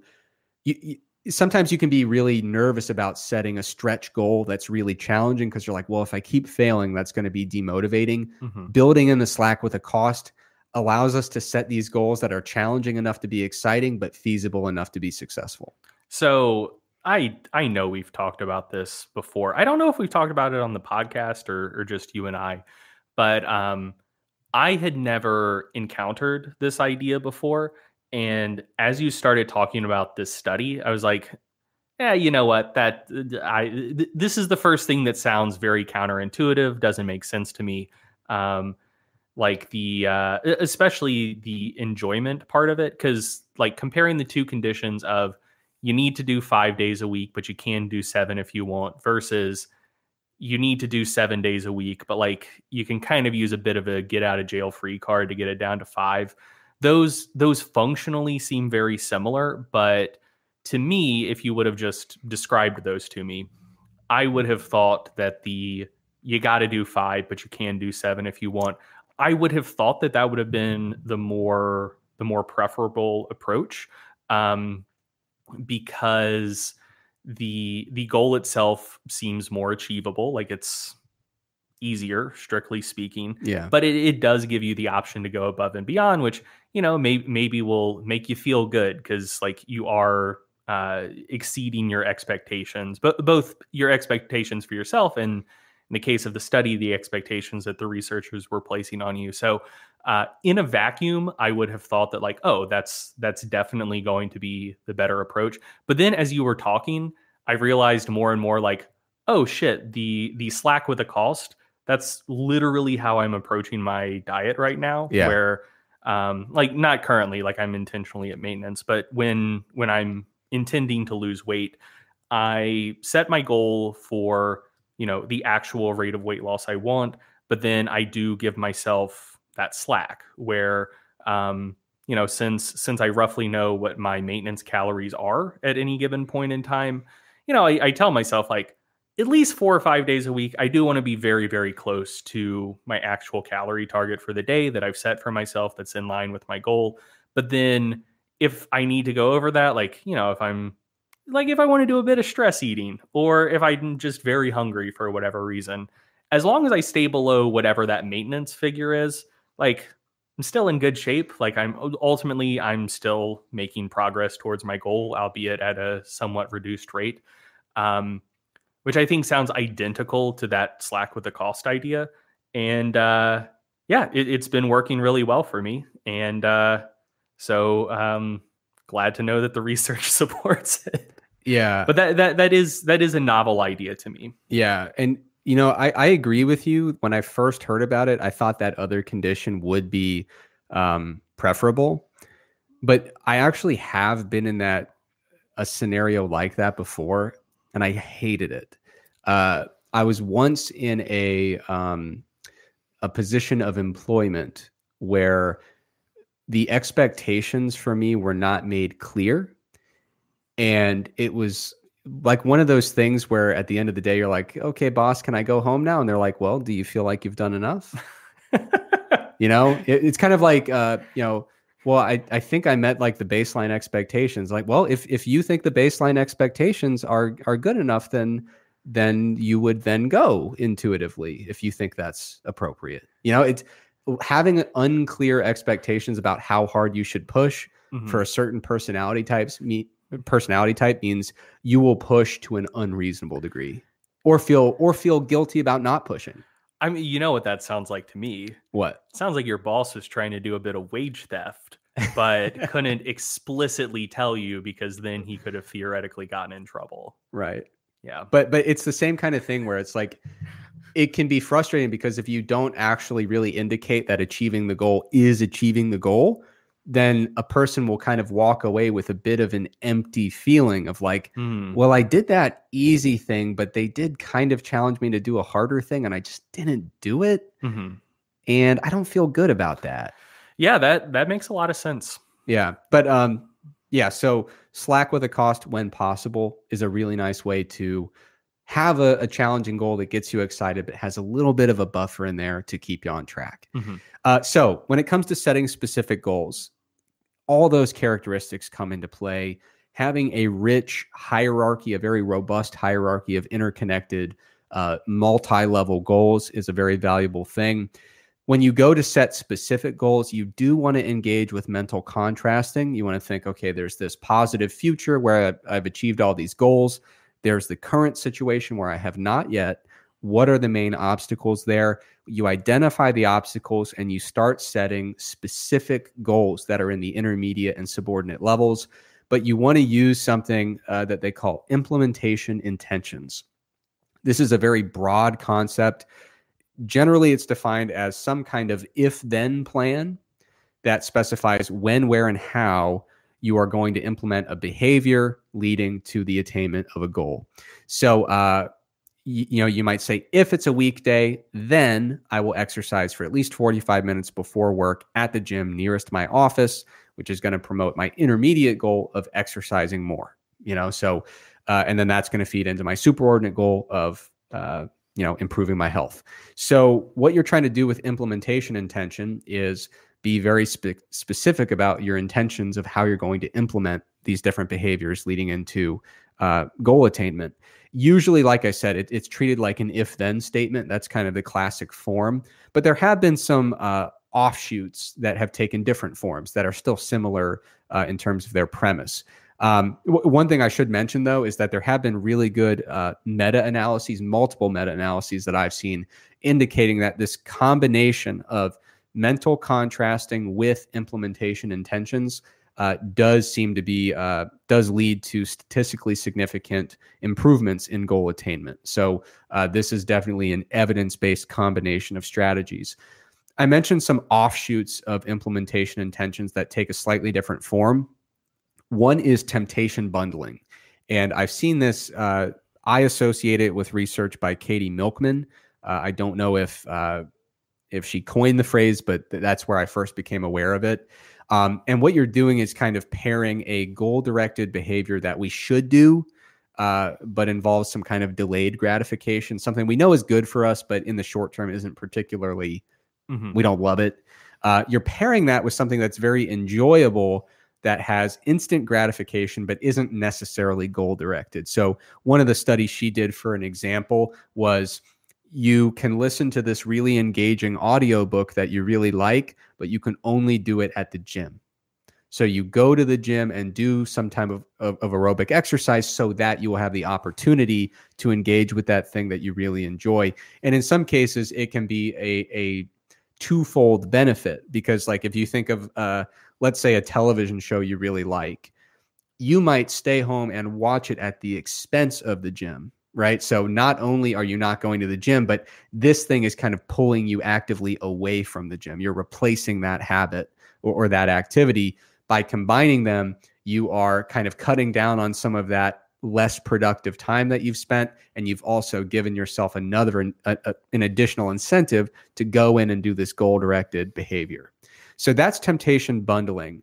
Um, and I, I think that the nomenclature is a bit counterintuitive because to me it sounds yeah, like because it sounds like there's a lot of these things I want to do that are counterproductive to my goal, and fuck it, I'm going to do them I'm all at once. Bundle all of it. Yeah, yeah. So it, it's about bundling a temptation with a goal-directed behavior. Uh, another thing, uh, another kind of offshoot is the a topic called or a concept called habit stacking, and so uh, it's first, to my knowledge, popularized by B.J. Fogg and then double popularized by James Clear. Um, but it's uh, basically instead of associating a particular action or behavior with a time and a place, you're associating it with a different habit that's already ingrained.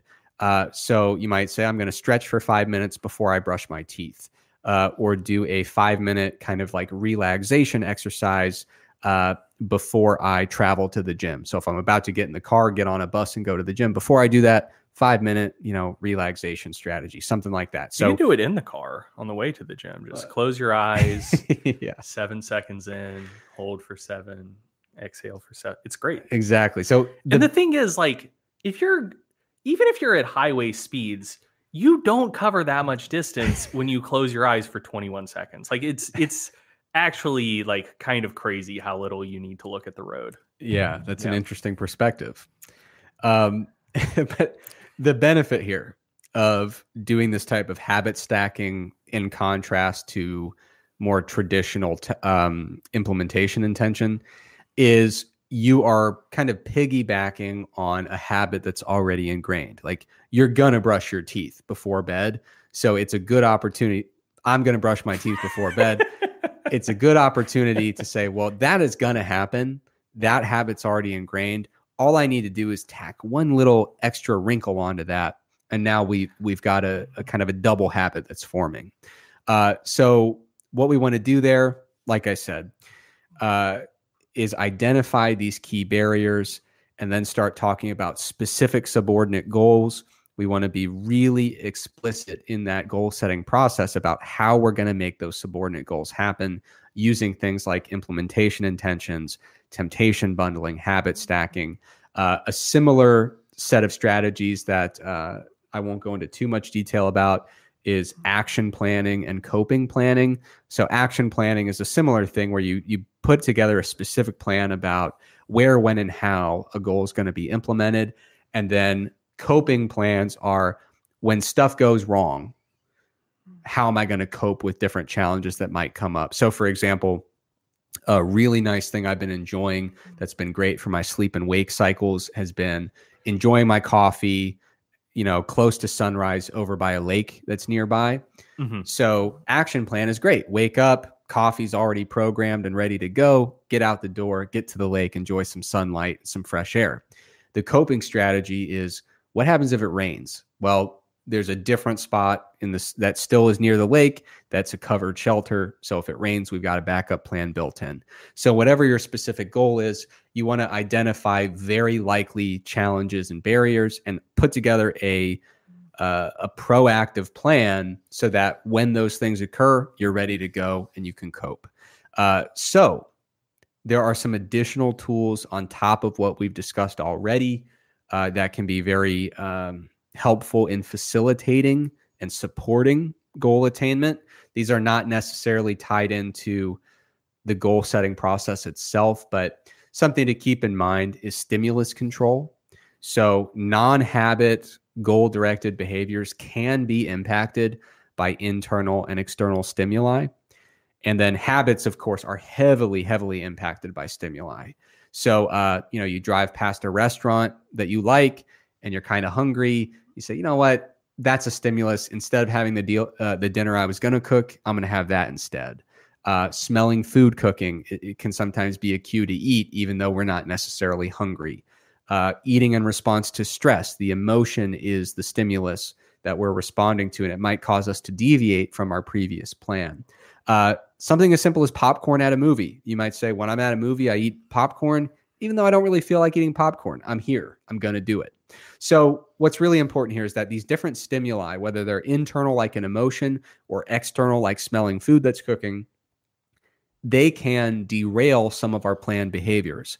And so, what you want to do is manipulate your environment to the best of your ability to remove things with a negative influence, to introduce things with a positive influence, and to use tools when possible to facilitate and re- to reinforce positive habit formation. You want to basically make your goal directed behaviors more resilient and more robust as it pertains to stimuli. And sometimes it's not about overcoming the stimuli, it's about removing the stimulus, right? Uh, so, for example, I noticed last year when we talked about goal setting, one of the behaviors I had that, or the habits, I guess, that was really frustrating was just wasting time in bed. I'd wake up and grab my phone, which had my alarm on it, and start looking at emails and social media. And I was like, dude, I've been in bed for way too long. Like, this is not okay. And so, a really easy, you know, talking about using tools and devices that can help changing the environment. The phone is just gone now. I got like a $6 alarm clock and it changed my life. The alarm clock goes off. It's not interesting. It just tells me numbers, right? So the phone is completely out of the picture, and my morning is so much more productive. So these little things about modifying the environment are are real can be really impactful, even if it's a simple thing like picking up a you know a six or seven dollar alarm clock that that is replacing your phone for your alarm. Uh, another thing that you want to think about is social support and feedback. There's plenty of research indicating that uh, using tools that provide periodic reminders can be very helpful for staying engaged with a process related to a goal, uh, especially if that periodic feedback or the periodic reminders are individualized and frequent. The downside is if they're too frequent, there's empirical research to indicate, as you would expect, people to say, dude, leave me alone. This is annoying. I saw one study where there was an app related to nutrition that kept giving this feedback. It was like, an average of like nine pings a week, I think. And the regression indicated that over time, people were just like, I'm not reading these anymore. So yeah. you could see the time course, people were just completely checking out. Um, but anyway, feedback, reminders that are personalized, individualized, frequent can be really helpful for staying engaged with process oriented focus. Uh, and then social support can be huge. Having people that support your goal, that can help keep you accountable. Uh, one of the nice things, one of my goals currently relates to my morning routine. Uh, my girlfriend participates in that with me. And so we, we keep each other accountable. There are particular mornings where I might be likely to skip because I'm tired and, and vice versa. We keep each other accountable in that. And it's a really nice thing. So I think that covers the long list of things I wanted to mention about uh, various strategies to support your goals, to set better goals, to increase your likelihood of attaining goals. Mm-hmm. Uh, I did, if you would allow me, have a brief pitch. I no, I, I want to add. Yeah. Either one or two things first. I have two things in mind, but after I say the first one, we'll see if I remember the second one. Sure. Anyway, yeah, that's a habit I got out of. I I used to on podcasts say I have four thoughts related to that, yeah. and then I would finish the third and be like, "Shit, yeah, well, I can't think of it." I, have already uh, pre-built myself an escape hatch. Yeah. So it's slack, but there is a cost because everyone's going to think you're an idiot. Yeah, I mean they they do already. That's fine. um, but yeah, so one of the things, one of the things that I think has helped me out quite a bit that that I've noticed as a commonality um, for when when I'm successful with goals versus when I fall short with goals is uh, and this this relates to self efficacy as well. I think is basically like how I frame failures and setbacks. Like if I'm relatively confident in my ability to accomplish a goal I've set for myself, then if I have a setback, like I don't care. Yeah. Um, and if anything, I, I view it as a positive thing because I can treat it as a learning experience. Like I hit this this roadblock. Uh, maybe I didn't foresee it. But now I know that this is something that might get in my way and might make it more challenging to reach my goal. So now I can learn from that and develop new strategies either to not have as large of a setback if I hit this roadblock again, or just to avoid that roadblock in the future.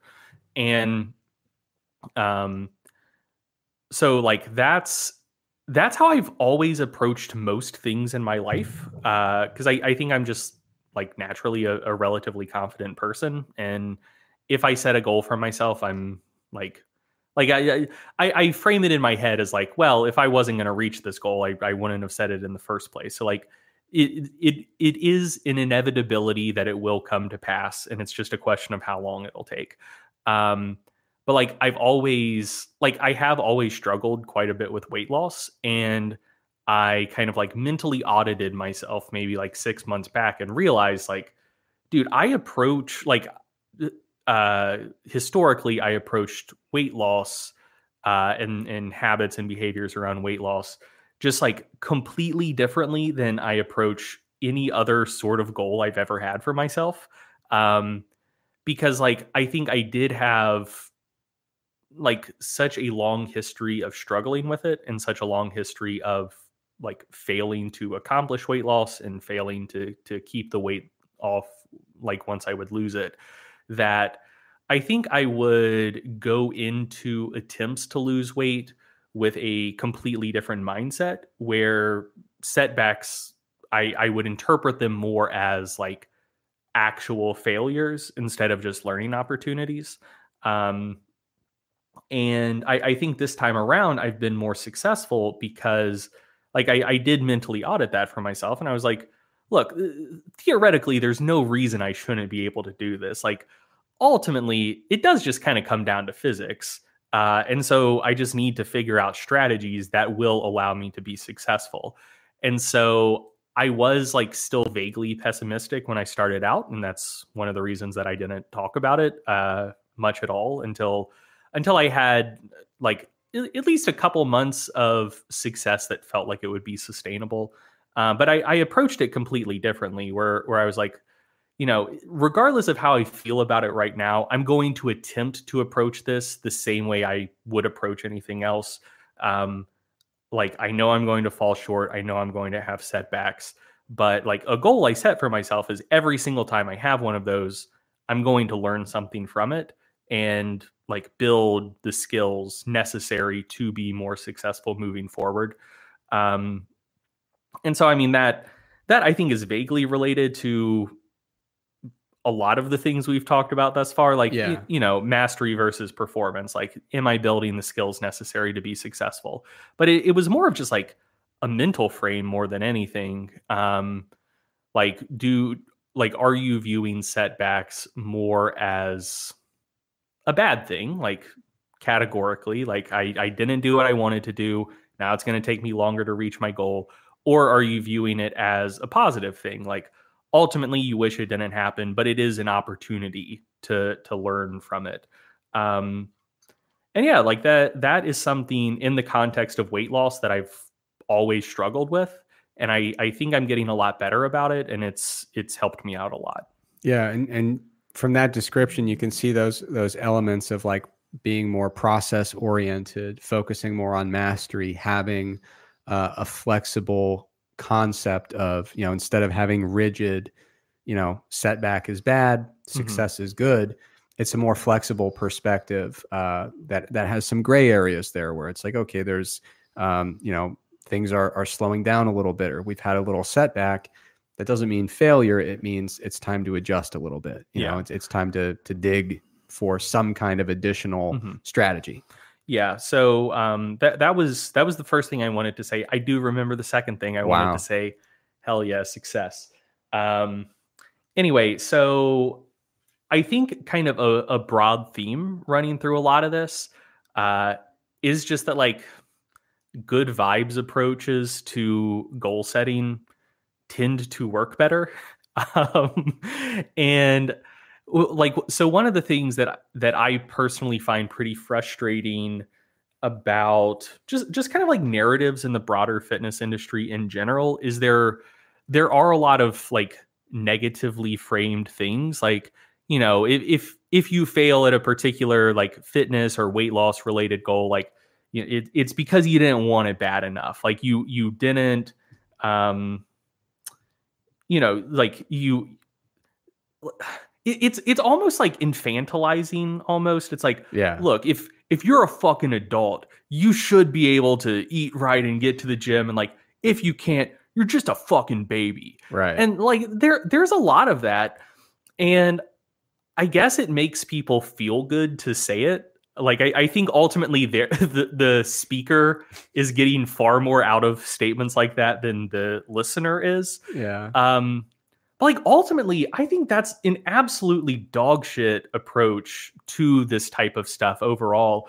Cause like ultimately, like if that's sort of the mental framework you're working with, there really aren't any good vibes if you accomplish what you were trying to, because it, you're kind of framing it as just like, well, it's a matter of responsibility. And like, if you do this, it's what you were supposed to do already. Like that's the responsible adult thing to do. yeah And so like you you don't get kudos for it. You don't get a little gold star for doing what you were supposed to do.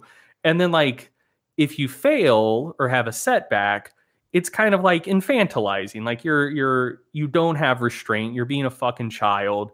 And so like ultimately like having high self-efficacy tends to be good in pretty much all aspects of life and certainly in pursuit of like fitness or body comp related goals.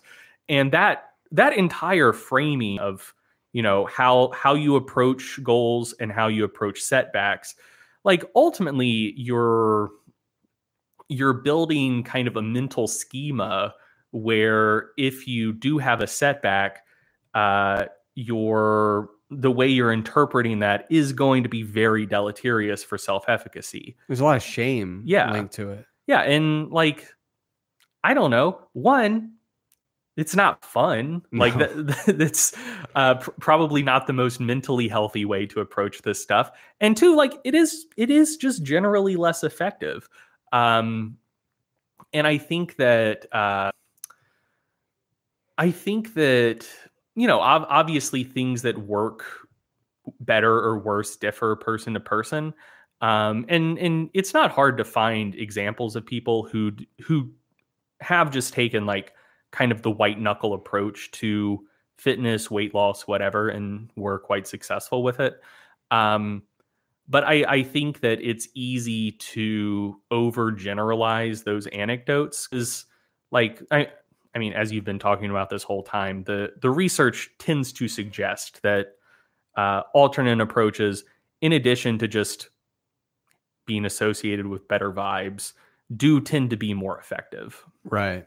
Yeah, it's um I totally agree. I, I, I think that it is much more uh, constructive. It's much more positive. It's much more effective to take a more evidence based approach to what seems to help people uh, change health related behaviors and, and, what seems to help people with goal attainment.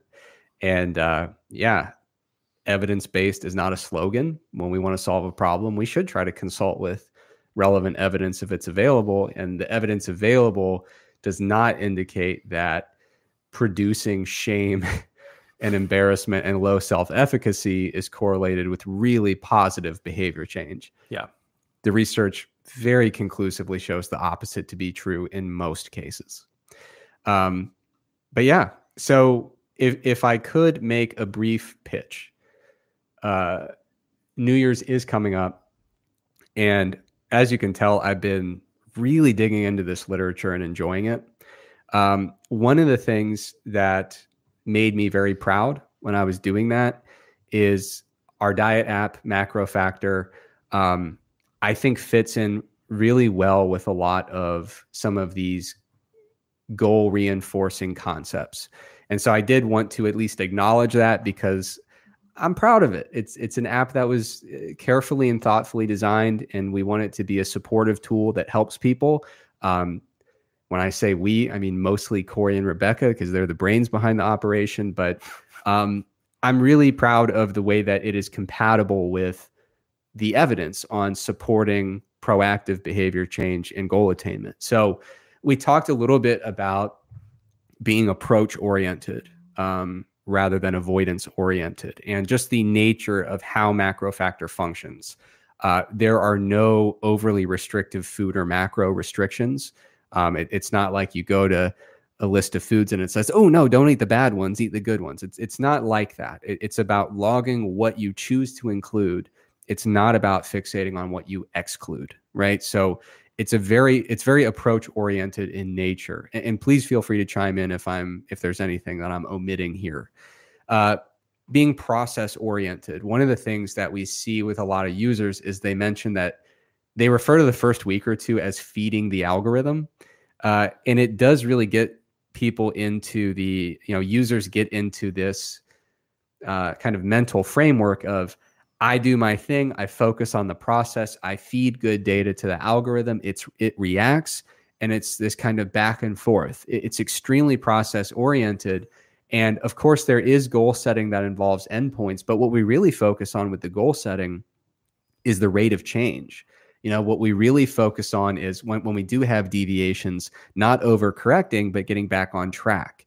We focus on not getting to this weight at this date by any means possible, but getting into the process of getting on that trajectory. And if we get a little bit off the tra- the trajectory, it doesn't force you back onto that timeline. Of yeah. course, you can make adjustments to get there, but the whole idea is that the gen I mean the the way the algorithm functions is inherently process oriented and so is the user experience. Yeah, the, the the adjustments aren't punitive. It's not like you ate a cumulative a thousand calories more this week than you were supposed to, and therefore we're going to bump your calories down a thousand next week to make up for it. It's right. Like, you know what? You didn't stick to your goals quite the way that you intended to, and uh, tomorrow's a new day. You know, uh, absolutely dust, dust yourself off and try again. And we, we still use that information to inform what do we do, what do we need to do today to get on the desired rate mm-hmm. of weight gain or weight loss or maintenance. It's not about how do we clean up this mess from yesterday. Correct. That's not the focus. Another thing, uh, fle- reinforcing flexible restraint rather than rigid restraint. Uh, the way the app functions, there is no need, nor is there an ability to distinguish between adherent or non adherent. It is immaterial to the way that the algorithm functions. Uh, the algorithm adapts to what you did and does not need to bend that into great adherence or moderate adherence or poor adherence, it's simply not a factor. You have targets, you strive for them, you will have varying levels of success day to day, but there is no concept of non adherence. There's no concept of day to day failure. Uh, and we also, as an extension of that, made a lot of design choices not to include numbers that become red. You know, if your goal was 70 grams of fat, the number doesn't turn red when you hit 71. It's not something that happens. We don't have a bunch of scary banners and negative alerts when you go over a target when cutting or if you go under a target when you're bulking, right? It's it's a very adherence neutral approach that doesn't just reflect the way the algorithm functions, but also the design elements. And what we're trying to do is facilitate positive reinforcement of flexible restraint. Uh, mastery promotion, um, you know, on the uh, as you get deeper into using the app, um, you know, it, it's it, in my opinion a really rich user experience. There's a lot of analytics and functionality that the more you use it, the deeper you can dig into some of those aspects. And I have noticed that a lot of users seem to feel like they are learning to leverage the tool more effectively the more that they use it. There's kind of a mastery involved with digging deeper and deeper into the analytics and into the various features that are available. Um, it also, you know, in the course of using this type of app, of course, you're going to be building skills related to cooking, related to meal prep, uh, putting together meals based on the different food ingredients you have prepped. Uh, so over time, you're learning the skills and learning to leverage the tool in a way that supports success and becomes more familiar over time. And then, of course, we even kind of on a meta level reinforce this idea of mastery because we have this public roadmap. And so it's not just asking users to, you know, dig into the features that are available, but it also encourages a bit of reflection and says, what kind of tools would help you be even better at mastering this process? Mm-hmm. And I think it encourages users to take a step back and say, not just what is available to me, but what types of things are required for me to gain even more mastery and more uh, have more tools to utilize in this process. Mm-hmm. Uh, Slack with a cost. There are all sorts of options available for variable day to day intake. Uh, you know, whether you're using a coached plan or a collaborative plan, you can have high days and low days in terms of caloric intake. On, on a collaborative plan, you can set all sorts of different variable intakes from day to day. You can have a planned hedonic deviation. You know, say on Saturday, I'm going to have a big influx of calories and adjust my other days accordingly. Um, you know, Slack with the cost is absolutely built into the functionality uh, of the the app and its its underlying algorithm. Habit reinforcement. Uh, we spent a lot of time, uh, and by we I mean Corey and Rebecca, making the food locker the food logger extremely efficient. Uh, I've been blown away with what they've been able to accomplish in terms of making it a really seamless, efficient food logging experience. And that does facilitate, for example, habit stacking. You know, if you really feel like logging your food is a frictionless event, you can easily stack when I'm preparing a meal, I stack on logging the meal, you know, or at one point at the end of the day with whatever habit I'm stacking with, I go and log my foods for the full day if you prefer that approach. Uh, and again, it, it's a seamless experience that makes habit stacking more feasible. If it were an experience that was more cumbersome and had more friction, it would be a lot harder to kind of just tack it on to an existing thing you were going to do. Um, and then, of course, we've got the smart history that reinforces habits related to food selection. So, uh, the smart history considers not just, hey, what are things you ate the last 30 days, but what do you tend to eat and when do you tend to eat it? So, when you open up the app at 10 a.m., the app knows not just what foods you generally like, but what foods you prefer at around 10 a.m. And so if you were thinking, you know what, I might do a little bit of a high calorie deviation, you open up your app and it says, hey, do you want to go with the oats and blueberries again? You say, yeah, yeah, I probably do. And it's not forcing you into that decision, but it, it is kind of reinforcing the habits that you've already ingrained mm-hmm. in previous days. And then, of course, we do have uh, a tile on the dashboard that talks all about your habits with tracking. It gives different analytics related to streaks you have going on. Um, and helps to reinforce regular self monitoring. So keeps you engaged with the process of regularly logging your weight and your nutrition data. And then finally, there's social support and feedback. So we do have daily updated analytics that are personalized within the app, and that personalization is key. Studies looking at uh, feedback, if it's not personalized, it just doesn't work as well. Mm-hmm. Uh, the daily stuff is what you opt into. You can look into the dashboard and see how things are changing day to day.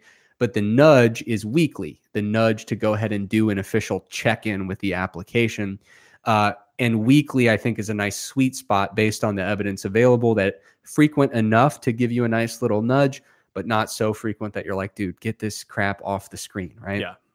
And then, of course, the biggest part of social support is that we do have the Facebook group and the subreddit uh, really nice supportive communities where people can talk about their goals, how things are going, discuss strategies that, are, that they're using, discuss uh, challenges that they're facing, uh, and it's it's proven to be a really nice, uh, really nice little environment.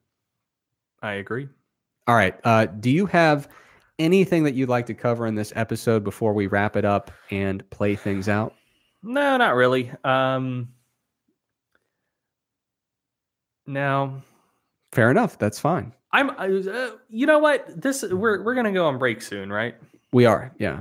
Okay. So this is this is a tentative to play us out type type of thing. Um. So I I posted. I think I talked about this on the podcast. I know I posted about it on Instagram. A protein bread recipe where where essentially you're just subbing out uh, some of the flour with casein. Um, Currently, I have some bread proofing, which is a completely different approach to a high protein bread that I think will be bready but still kind of custardy. Mm-hmm. Um, well, custardy but still kind of bready, I guess would be the better way to say that. Um, so instead of going with the casein, um, all of the liquid just comes from uh, full fat cottage cheese and eggs. So uh, cur- currently, what I'm looking at, uh, like what is currently proofing downstairs that I'm going to pop in the oven as soon as we uh, as soon as we finish recording. It was a thousand grams of bread flour, a little bit of yeast. I think it was six cups of small curd, full fat cottage cheese, and I believe it was four eggs. Um, the the dough seems to be behaving really well. Uh, it looked like regular go- regular dough to me. Yeah, it's it's got great gluten formation. It's it's a little sticky, but uh, ultimately not not too challenging to work. Um, and, and I think the the like milk proteins and the lactose from the uh, from the cottage cheese combined with the eggs, I think it's going to make a very delicious like custardy bread um, that has very solid macros. So if that if that works out, uh, I will have posted about that by the time this episode comes up. So uh, check my Instagram if you see some uh, cool new bread related content. That means my experiment worked out, and if you don't, it didn't work out. Uh, so y- you will know, you will be able to find out immediately uh, how that experiment went as soon as you get done listening to this episode. But this is a mastery focused goal. So even if you do have some setbacks, that's okay. You'll just look for different strategies to improve. Correct. Excellent. Uh, so you you gave it away a little bit. We are going to be taking a little break from podcasting, um, and you know it's just kind of fits the annual schedule. So during our break, uh, we'll be doing more writing, uh, more product refinement, and things like that. So we'll be staying busy. Uh, but in the interim, when you're not hearing our voice every couple weeks, uh, of course, you can find us in the Mass Research Review. We'll be keeping that up every single month, obviously. You can find us at the site if we have any new written content, um, the Stronger by Science Facebook group and subreddit, and of course, the MacroFactor Facebook group and subreddit. Uh, a bunch of those things will be linked in the show notes. So we will be available uh, but not recording new podcasts for a little bit here uh, at the beginning of the year. But we'll be back with a new season after the break. Uh, so, if you happen to be celebrating any holidays uh, in the next couple weeks, we hope you have happy holidays. We thank you for listening, and we will be back better than ever after the break. New year, new me, baby. Yeah. Thank you for listening to the Stronger by Science podcast. If you enjoyed the podcast, be sure to sign up for our free newsletter to get concise breakdowns of relevant research, as well as 28 free training programs for all skill levels and all schedules. We hate spam just as much as you do, so we'll only email you when we have something really interesting to share with you. You can sign up for the free newsletter at strongerbyscience.com slash newsletter, or just go to the Stronger by Science homepage and click the free programs button at the top. If you want to join in on the Stronger by Science podcast conversation, be sure to check out our Facebook group and our subreddit. The links for both are provided in the description of today's episode. Finally, please remember that we are not medical doctors or registered dietitians. So, before you make any changes to your exercise or nutrition habits, be sure to check with a qualified healthcare professional. Once again, thank you for listening, and we will be back soon with another episode of the Stronger by Science podcast.